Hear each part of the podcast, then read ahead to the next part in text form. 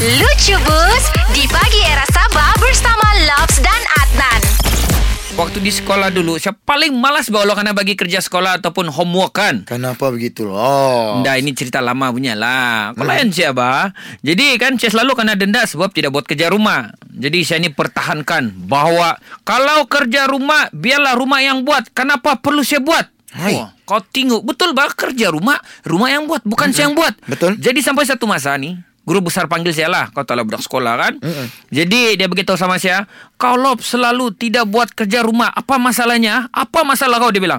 Terus saya pertahankan lagi saya punya hak saya bilang saya bukan tidak buat kerja rumah cikgu. Itu kan kerja rumah apa hal saya mau buat?